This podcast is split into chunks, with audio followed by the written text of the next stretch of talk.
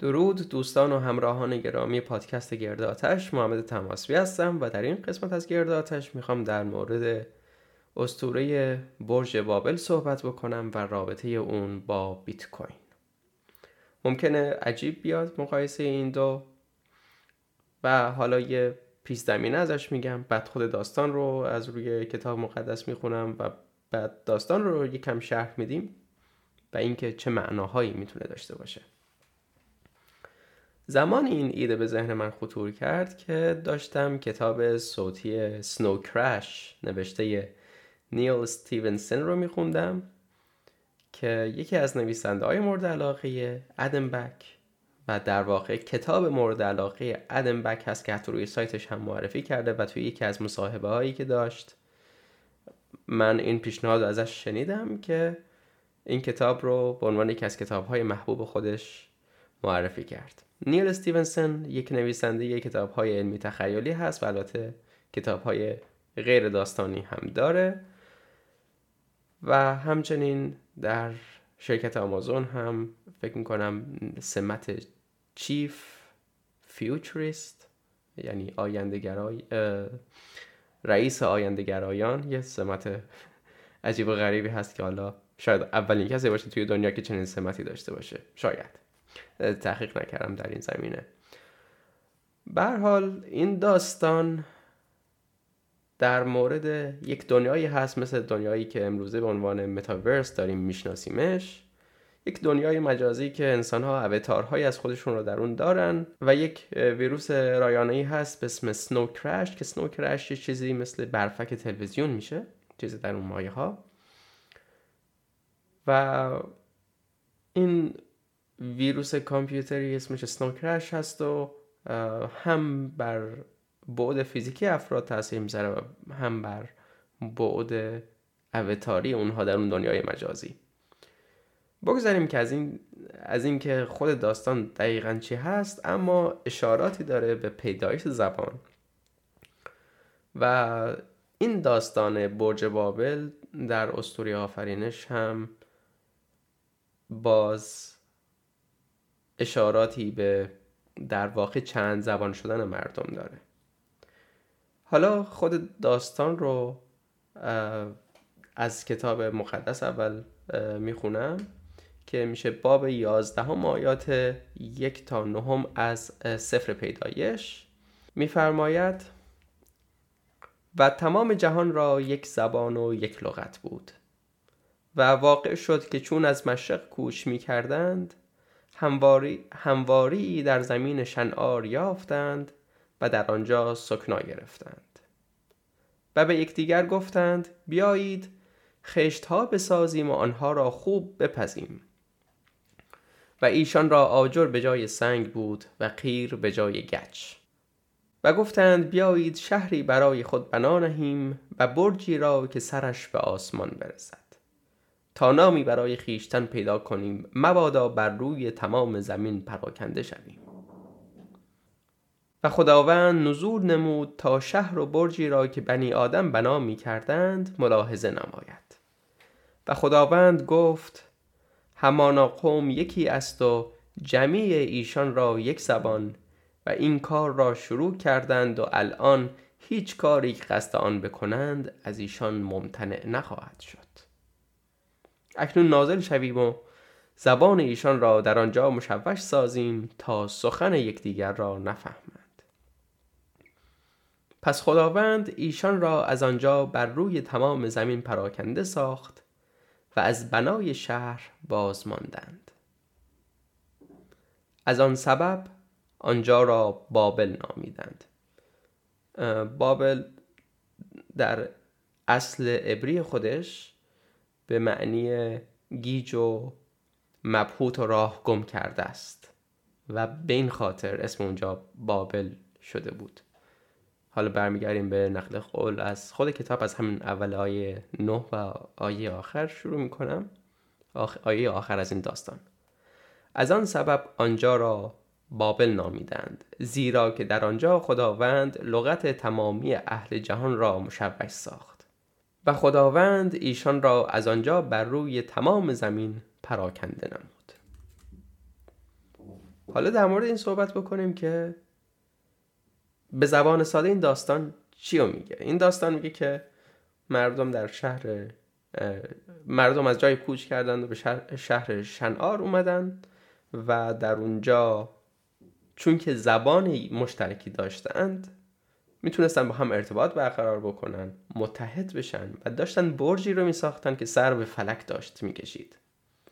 و این برج رو از این بابت داشتن میساختن که با هم متحد باشن. و نامی رو برای خودشون کسب بکنن. یهوه یا خداوند که از آسمان میاد نزول پیدا می‌کنه می‌بینه که اینها دارن این رو می‌سازن و چنین برج باشکوهی رو دارن بنا می‌کنن. میگه این به این دلیله که اینها یک زبان مشترک دارن و وقتی که چنین کاری ازشون برمیاد چه کارهای دیگه که ممکن از, از اونها بر بیاد و هیچ نمیشه جلوشون رو گرفت. و از اونجاست که زبان اونها رو پراکنده می‌کنه. و به این دلیل استوری آفرینش میگه که در این باب یازدهم میگه دلیل چندگونگی زبان ها این بوده. خب طبیعتا دلیل اینکه زبان ها چند گونه هست این نیست. اما هر داستانی فارغ از واقعیت یا خیالی بودنش می‌تونه یه معناهای زمینی برای ما داشته باشه. وقتی که ما یک زبان مشترک داشته باشیم چه کارهایی می‌تونیم بکنیم؟ و با وجود اینکه ما زبانهای متفاوتی داشتیم زبانهای طبیعی متفاوتی داشتیم به نظر خود من یه زبانهایی داشتیم که این زبانها در تمام دنیا مشترک بوده. وقتی که اصول اونها رو میفهمیدیم همه یک منطق داشتن همه یک شیوه ابراز داشتن و از همه اونها یک چیز برداشت می شده و این زبان ها برای همه افراد مشترک بودن و یکی از ابتدایی ترین زبان های البته غیر طبیعی که ما انسان ها داشتیم شاید زبان ریاضیات بوده که میاد محاسبه و حساب کتاب رو برای ما حالا ما داریم جنبه عملی رو در نظر می‌گیریم برای ما میسر می‌کنه. اینکه بتونیم با هم معامله بکنیم. این یک زبان مشترک بوده. و همچنین الان وقتی که داشتم این داستان رو گوش می‌کردم اول ایده ای که به ذهنم رسید که الان ما زبان کد رو داریم. زبان زبان های برنامه نویسی مختلف رو داریم که میشه اینها رو زبان های مختلف بین اقوام و ملل در نظر گرفت. که البته همگی منطق بسیار شبیه به همدیگه دارن. حالا بگذاریم از اینکه توی زبان های برنامه نویسی مثلا ایف و پرینت و اینکلود و اینها به کار میره که از زبان انگلیسی گرفته شدن. با صرف نظر از اونها یک نفر که توی آمریکا بخواد برنامه نویسی بکنه وقتی که معنی اینها رو بدونه می‌تونه یک چیزی رو بگه که برای یک سیستم قابل شناختن و دریافتن و تفسیر کردن هست و این روی همه سیستم هایی که به یک زبان صحبت می‌کنن و اون زبان رو می‌فهمن می‌تونه قابل تفسیر به یک شکل باشه. و همه افرادی هم که اون برنامه ها رو می نویسن می‌تونن به یک شیوه حرف خودشون رو بیان بکنن مقصود خودشون رو بیان بکنن. پس ما می‌تونیم دو زبان غیر طبیعی رو در نظر بگیریم. یکی زبان ریاضیات و یکی زبان کد که این گویا همون زبانی بود که اگر ما می داشتیم چه کارها که می‌تونستیم بکنیم و داریم. پس خیلی کارها رو برای ما ممکن می‌کنه. حالا از بحث زبان کمی فراتر بریم. ما در گذشته جستجوهای مختلفی برای یک ارز داشتیم. برای اینکه یک ارز رو پیدا بکنیم به عنوان حامل ارزش و یک وسیله برای داد و ستد برای انجام معاملاتمون. و این جستجو در جاهای مختلف ظهورهای مختلفی داشته. مثلا در یک جا یک سنگ های قیمتی بوده در یک جا فلزات قیمتی بوده در یک جا صدف و چیزهایی بوده که از دریا شکار می‌کردن صدف و گوشماهی و اینها بوده. و هر جا این چیزی که بتونن به عنوان یک ابزار برای داده ستد استفاده بکنن نمودهای مختلفی داشته. و اینها به یک سمت حرکت می‌کنه. و طلا پیروز این مبارزه و این حالا مبارزه نگیم پیروز این جستجو میشه. این جستجو برای یک چیزی که حامل ارزش باشه ذخیره کننده ارزش باشه و بتونه به ما در داد و ستد کمک بکنه. به خاطر ویژگی هایی که داشت. و این به افراد کمک می‌کرد که اگر یه نفر توی امپرا... تحت فرمان روایی امپراتوری عثمانی زندگی می‌کنه و یک نفر که در ایران زندگی می‌کنه بتونن طلا رو به عنوان یک حامل ارزش به عنوان یک ابزار داده ستد استفاده بکنن که برای هر دو معنای یکسانی داره. در همه جای دنیا تقریبا طلا میاد میشه زبان مشترک. حالا درسته یکیشون وزنشون فرق می‌کرده هر واحد طلا ممکنه فرق می‌کرده. عکس شاه ها یا ملکه های روی سکه ها فرق می‌کرده اما طلا میشه یک معیار ارزش مشترک تقریبا برای همه دنیا. و با ارزش ترین اونها به خاطر ویژگی هایی که حالا در قسمت های دیگه هم در موردشون صحبت کردیم. طلا به عبارتی یک زبان مشترک برای همه ما بود. یک ارز مشترک برای همه دنیا بود. و داده ستد رو ممکن می کرد و صحبت کردن به زبان یکسان رو در دنیای اقتصاد و تجارت و تعاملات اقتصادی برای ما ممکن می کرد ما طلا رو از دست دادیم که حالا یه مقدارش اختیاراتی بوده که پول فیات یا پول دستوری به دولت ها می‌داده و یه مقدارش هم محدودیت هایی که طلا داشته. مثلا سنگین بودنش حمل و نقل پرهزینهش و اینکه می شده این رو centralize یا مرکزی کرد نگهداریش رو. و ما این رو از دست دادیم و کسانی که سن من رو دارن و حتی پدران و مادران ما. همه ما در عصرهایی زندگی کردیم که این زبان مشترک رو از دست دادیم. گویا یهوه از اون بالا اومده پایین و زبانهای ما رو پراکنده کرده. و دیگه به یک زبان نمی‌تونیم صحبت بکنیم. فرای اینکه خود این پولهای دستوری چه ضررهایی دارن و چه معایبی دارن ما از یک زبان یکسان هم محرومیم. و وقتی که می‌خوایم مثلا با آمریکا مبادله بکنیم فرض بکنیم که هیچ مانع سیاسی هم نباشه حتی اگر اون رو هم در نظر نگیریم یک تبدیل باید انجام بگیره. یک تبدیل از ریال به دلار. با اروپا تبدیل از یورو به ریال. بین اروپا و آمریکا یورو به دلار یورو به دلار کانادا یورو به دلار استرالیا یورو به پوند.